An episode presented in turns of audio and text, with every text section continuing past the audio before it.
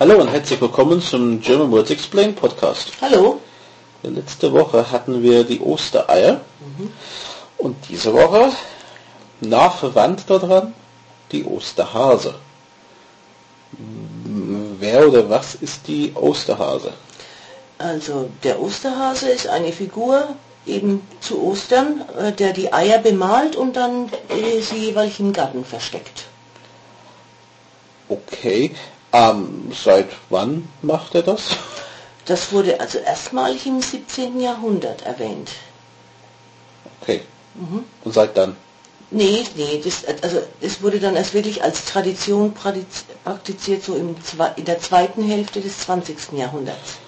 Okay, also das heißt, jetzt muss ich mir überlegen, du hast das, das dann auch als Kind ja, als erlebt, Kind natürlich, ja. dass die Osterhase versteckt und Ja, genau. Also unsere Tante ging mit uns in den Wald raus und äh, dann gingen wir zum Ostereier suchen, genau. im ja. Wald. Im Wald, ja. Das ist natürlich etwas äh, weitflächiger als äh, im Garten. Ja, wir hatten keinen Garten auf dem Bauernhof.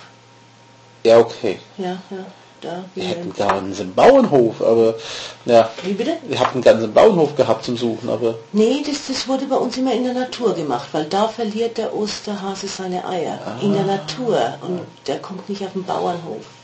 okay, Ja. ich verstehe. Und ihr als Kinder? In England? In England? Ah, gut, also zu Hause, nee, also Ostereisuche ja, das gab es in die Kirche. Also wenn wir in die Kirche gingen, Ostersonntag, dann gab es danach die Eiersuche so, um ja. den Kirche herum, also im, im Kirchengelände, also auf dem Friedhof oder so. Ähm, aber zu Hause nicht. Zu Hause Also hat es wurde man, nicht privat gemacht. Es halt- nicht, man, man sucht nicht die Eier, nee. Ja.